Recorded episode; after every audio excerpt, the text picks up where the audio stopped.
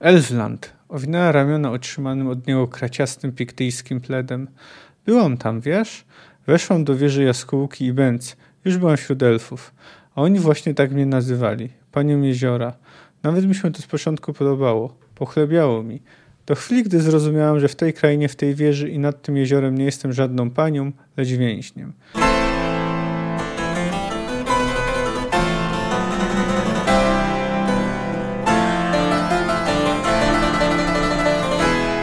Cześć, jestem Kamil K., a Ty słuchasz mojego podcastu Fantastyka Krok po Kroku. Analizuję w nim rozdział po rozdziale lub opowiadanie po opowiadaniu wybrane książki fantastyczne. Zapraszam.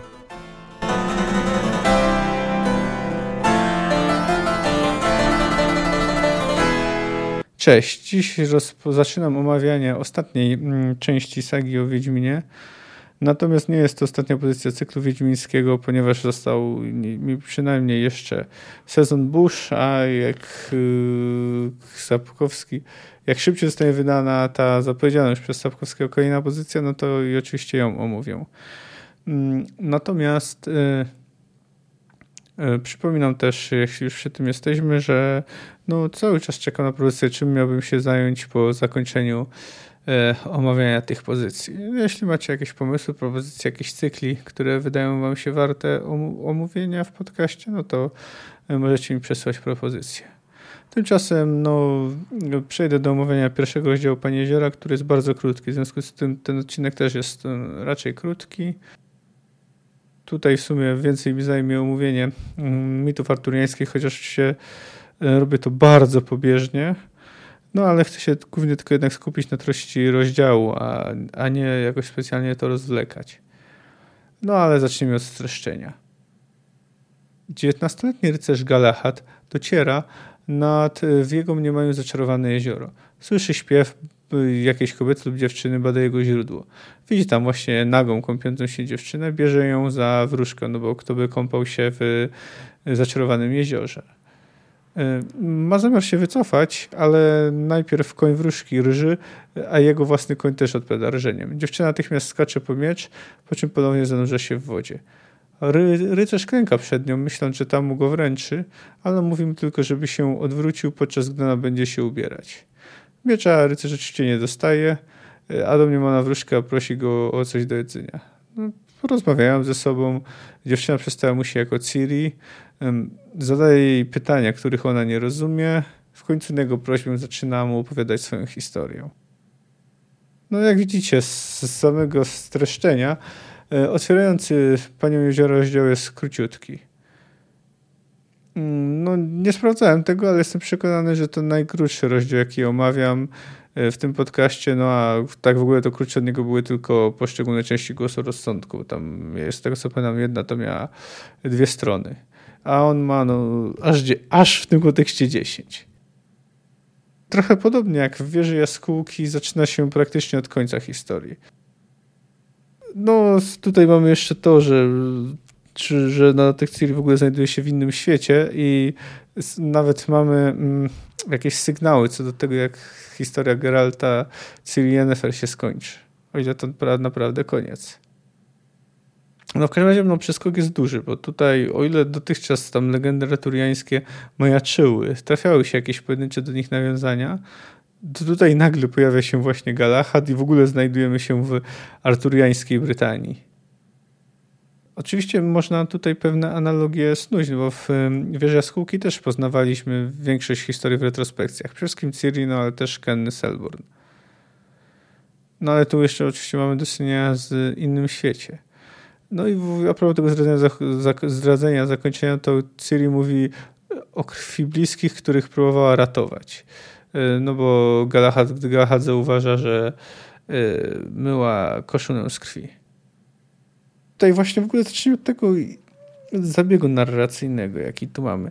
Bo tu właśnie mm, Tomasz Bagiński wykorzystał, e, zasugerował, że właśnie to zostanie wykorzystane, by wytłumaczyć Y, że z obsady serialu znika Henry Cavill i, i ktoś inny będzie wyknął jego rolę. no ten wywiad wywołał dużą była burzę, ale akurat nie dlatego, tylko dlatego, że wspomniał o uproszczaniu historii dla amerykańskiej publiczności. No ogólnie oczywiście w serialach oczywiście pewną przy serialach, które są do masy publiczności się pewne uproszczenia są nie do uniknięcia, chociaż moim zdaniem to problemem serial Netflixa nie są zbytnie uproszczenia, a, a raczej zbyt duże mniemanie o sobie, bo nawet ludzie z niewielką dozą talentu, a z odpowiednią dawką pokory są w stanie po prostu przynieść dobrą historię na ekran. Tu niestety mamy do czynienia z ludźmi, którzy są właśnie niezbyt talentowani, ale też mają dość wysokie mniemanie o sobie. No i efekt jest jaki jest. No w każdym razie Bagiński właśnie stwierdził w wywiadzie dla Gazety Wyborczej, że nagle na początku książki, tu mówię o Pani Jeziora, dowiadujemy się, że wszystko, co przeczytaliśmy do tej pory mogło nie być prawdą. Oczywiście no można tak, można tak uznać. No bo faktycznie, niby Ciri wszystko opowiada Galahadowi. No ale to jest jednak trochę naciągana teza, no bo co, wymyśliła też sobie Nimue, która będzie odgrywać większą rolę, dużą rolę y, w tej książce. Pewnie jeśli ktoś śledzi ze mną, to pamiętacie, to jest ta y, dziewczyna, która była bardzo niska, która była jedną z tych, y, która miała, chciała zostać czardziejką, była jedną z tych, które słuchała opowiadań starego dziada.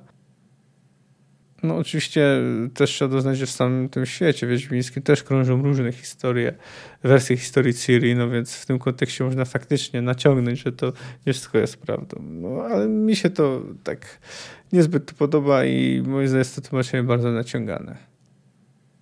W ogóle nie mam nic przeciwko takiej samej subwersji, przekształcania znanej historii i tak dalej. W końcu mm, sztuki Szekspira no, były przerabiane na mnóstwo różnych wersji.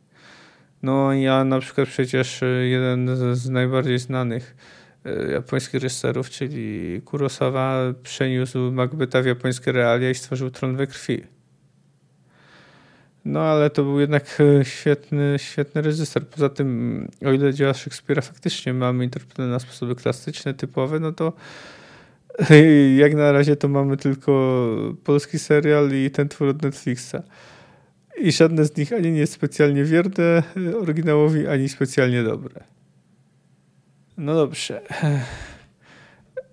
No to teraz jednak trzeba trochę słów poświęcić legendom arturiańskich. Nie będę się tu może zbytnio na ich temat rozwijał, ale no coś trzeba powiedzieć. Oczywiście są one bardzo istotne w europejskiej kulturze. No i były przerabiane tyle razy, że każdy chyba zetknął się z jakąś ich wersją. Można uznać, że takie najstarsze to wywodzą się być może z, z, z celtyckich legend.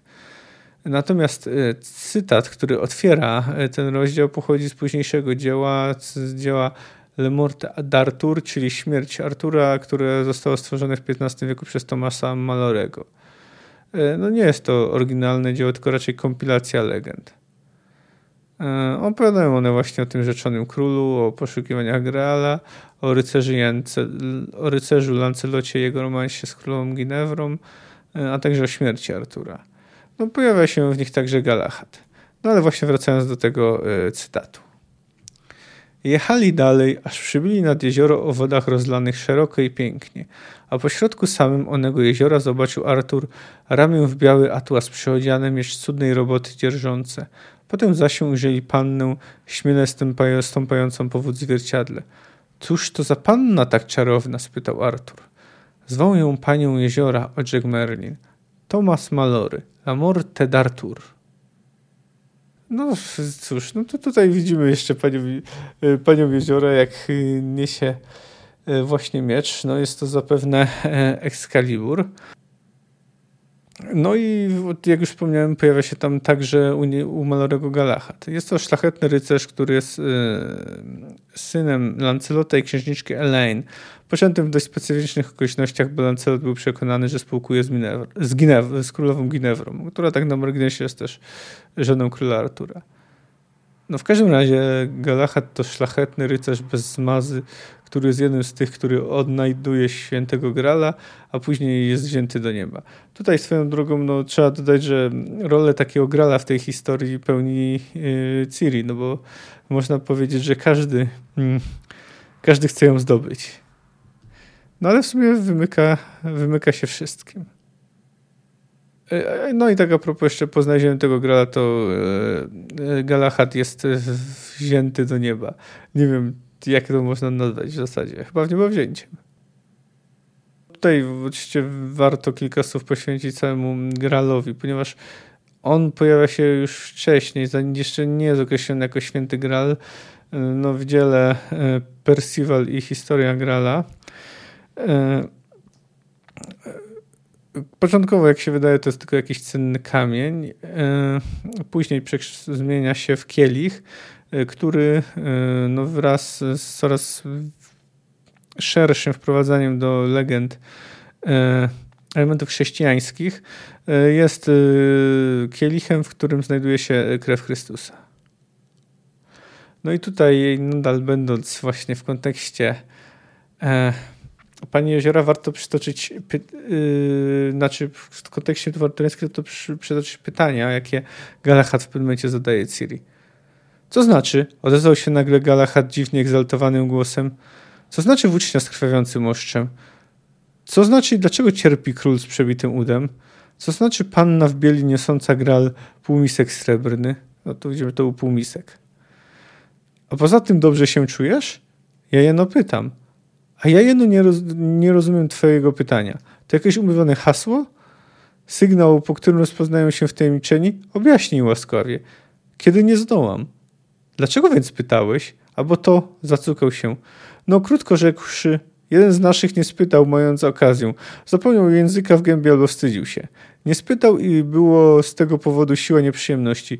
Więc my, my teraz pytamy zawsze. Na wszelki wypadek. No, i to jest wprost nawiązanie do wspomnianego tutaj Percivala Historia Grala, bo tam e, w pewnym momencie Percival faktycznie e, zdarza się taka sytuacja, że najpierw ktoś niesie e, krwawiącą właśnie włócznię. To jest uważane też tak, że mm, później tak właśnie włócznia przeznaczenia, czyli to jest rzekomo ta włócznia, której przebito E, przybito by Bóg Chrystusa, bo jak może pamiętacie, to żeby sprawdzić, czy żyje, to, to właśnie przebito mu bok, e, którego wypłynęła krew i woda. Tutaj dalej mamy o królu z przebitym udem, no więc to jest właśnie tak zwany król rybak, który jest ostat, e, ostatnim strażnikiem Grala no i który właśnie jest zraniony i tu właśnie chodzi o to, że Percival powinien w odpowiednim momencie zapytać się o tego Grala i wtedy mógłby właśnie tego króla rybaka uleczyć. No ale niestety tego nie zrobił. No i tutaj y, dlatego Galahad zadaje Ciri te pytania. W mitach arturiańskich występuje też Pani Jeziora. No tutaj Galahad tak tytułuje Ciri, co jej się bardzo nie podoba, bo też jak mogliście no jak możecie wywnioskować z cytatu, który przytoczył na początku, to już ją tak nazywano. No w każdym razie w mitach arturiańskich nosi, nosi to miano kilka postaci. Jedna z nich to co ciekawe Nimue, no, czyli widzimy kolejne nawiązanie. No w każdym razie no tutaj mieliśmy też panią Jeziora w cytacie e, właśnie z e, Malorego, gdzie ona idzie po jeziorze i to ona właśnie wręcza Excalibur, czyli ten słynny miecz króla Artura. W innych mitach to pewnie znacie, że musiał, bo to jest też motyw bardzo często e, pojawiający się w popkulturze, czyli dotyczący e, wyrwania go z kamienia. No i tutaj jeszcze taka ciekawostka, że jedna z postaci, która jest określona jako pani jeziora, wychowywała Lancelota. Zresztą w związku z tym często jest on nazywany Lancelotem z jeziora. Oczywiście ona nie była jego biologiczną matką. Takie te wyjaśnienia. No i tutaj mm, to przywiązanie do mm, mitów arturiańskich, albo raczej może nie przywiązanie, przywiązanie do nich dużego znaczenia, no jest dość charakterystyczne dla Sapkowskiego. On poświęcił wiele tekstów tej kwestii generalnie no, uważa, że jest on takim jakby kamieniem węgielnym fantazy. Na przykład w eseju, który kiedyś przytaczałem w kontekście słowiańskości Wiedźmina, który jest zatytułowany Piruk albo Nie ma złota w szarych górach, pisze, że Mit arturiański jest wśród anglosasów wiecznie żywy. Jest mocno wrośnięty w kulturę swym archetypem. I dlatego archetypem pierwowzorem wszystkich, y, to jest napisane wielkimi literami, utworów fantazy jest legenda o królu Arturze i rycerzach Okrągłego Stołu. To jest to dość oczywiście odważna opinia i nie każdy autor by się z tym zgodził, no ale, ale można to jakoś tak zrozumieć. Na pewno jest to niezwykle, y, te mity są niezwykle istotne dla anglosaskiej, a tym samym i dla europejskiej kultury, no bo nie da się mówić o europejskiej kulturze, pomijając wpływ mm, Anglików czy też Brytyjczyków. No poniekąd jest też dlatego zanurzone w chrześcijaństwie, bo choć te elementy chrześcijańskie, chociaż wydaje się, że mm, źródła mitów arturiańskich są starsze niż chrześcijaństwo, przynajmniej chrześcijaństwo na Wyspach Brytyjskich, no ale później ta ornamentyka chrześcijańska stała się coraz bardziej obecna. No oczywiście tutaj już mamy jeszcze więcej tam nawiązań, bo mamy przecież Camelot, czyli ten zamek króla Artura, Merlina, Morgana, no to wszystko postaci z y, mitów arturiańskich. No a teraz jeszcze kilka słów chciałbym poświęcić Ciri. Tutaj warto zwrócić uwagę, że Galahad nazywają urocznie piękną. I najwyraźniej hmm, miał nawet taką cichą nadzieję, że spędzi noc w ramionach wróżki. No, można oczywiście uznać, że ten słynący z czystości, także seksualnej rycerz, e, znaczy słynący, no charakteryzujący się tą czystością, nie jest zbyt wybredny, być może po prostu jest, można powiedzieć, zdesperowany, ale no, nazywają faktycznie piękną. Nawet jeśli przesadza, no to widać ta szrama i aż tak nie przyjdzie. No, oczywiście, jak pamiętam, Bonhar kiedyś nazwał ją brzydką, no ale trudno traktować jej opinię poważnie. W każdym razie wydaje się, że można uznać Ciri za w miarę atrakcyjną. No, może wyładniała dzięki podróżom w czasie i przestrzeni. Kto to wie. No i tutaj ten cytat z Ciri, bo tu jeszcze mamy nawiązanie do e, motywu Uroborosa. E, gdy, gdy e, mówi to, gdy Galahad prosi ją, by opowiedziała mu swoją historię. Ta historia, powiedziała po chwili szczelniej owijając się w piktyjski plet, coraz bardziej wygląda mi na taką, która nie ma początku. Nie mam też pewności, czy, czy też się aby już skończyła. Strasznie się, musisz wiedzieć, poplątała przeszłość przyszłością.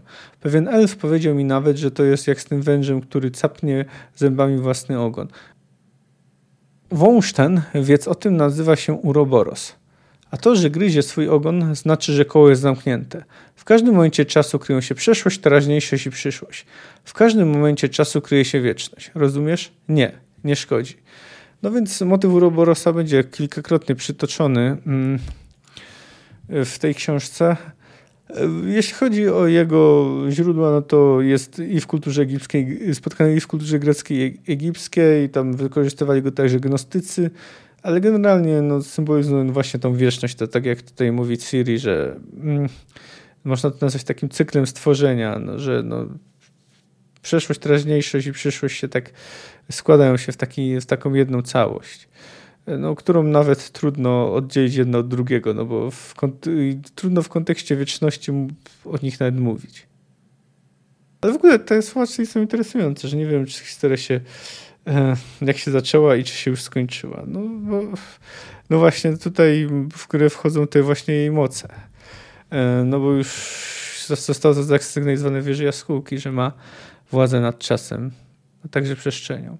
Chociaż tutaj jeszcze, jeszcze kwestia tego motywu arturiańskiego, no bo to jest już powiedziane, no, e, jak to jest w angielskim tytule, jak w ogóle nazwany król Artur, że once and future king. E, ciężko to przetłumaczyć na polski, no bo e, nasi tłumacze próbowali to na przykład tłumaczyć jako był sobie na zawsze król. No, jest to jakaś koncepcja, to generalnie chodzi o to, że choć Artur zginął, to powróci na ostateczną bitwę e, z siłami zła. Czyli niby historia, jego historia się skończyła, ale nie do końca. Jeszcze nie miała swojego epilogu. No, co do Ciri, to tu jeszcze warto zwrócić uwagę z tej wyglądu, że Galahad, chociaż nazwają tą urocznie piękną, o czym już mówiłem, to zwraca uwagę, że ma też plamki siwizny w swoich włosach. No, to może to być efekt nadużywania y, fistechu, ale jak się wydaje, nie brała go tak dużo, czyli najprawdopodobniej y, no, efekt stresu. No wiemy, że przy, stres, a no, co bym nie mówić, Siri była poddana wielkiej, y, bardzo dużemu stresowi, to jest pewnie tego efekt. No, a poza tym, co do jej nastroju, jest, można powiedzieć, smutny, melancholijny. Wskazuje, że zakończenie jest przynajmniej ambiwalentne. No zresztą tak jak i te słowa o, o krwi, no, w której miała koszulę, czy też krwi wrogów, czy to krwi bliskich, który próbował uratować. Dobrze. Na dziś to tyle. Wiem, że ten odcinek jest krótki, ale jeśli chodzi o samą treść, no to no to, to tak jak mówię, nie jest długi, bo nie dzieje się w nim dużo. Od Galahad widzi Ciri i ona mu zaczyna opowiadać. A tematu mitów arturiańskich no nie chcę za bardzo rozwijać, bo zajęłoby to za dużo czasu. Poza tym no, nie jestem w tym momencie przygotowany. Oczywiście eksploracja mitów arturiańskich jako jednych ze źródeł fantazy to jest ciekawy temat i może go kiedyś nawet podejmę, ale to by jednak wymagało o wiele dłuższych przygotowań. Mam nadzieję, że to, co tutaj przytoczyłem, Wam wystarczy. No, jeśli jakieś macie jakieś pytania, to jestem zawsze gotowy na nie odpowiedzieć. Jeśli macie jakieś uwagi, to je przyjmę albo nie. E, no, za tydzień znowu e, właśnie spotkamy właśnie Nimuę, o której mówiłem, czyli można powiedzieć spotkamy kolejną panią jeziora, a także dowiemy się, e, co dzieje się z Yennefer. Myślę, że ten odcinek będzie już, już dłuższy. Do usłyszenia za tydzień. Cześć.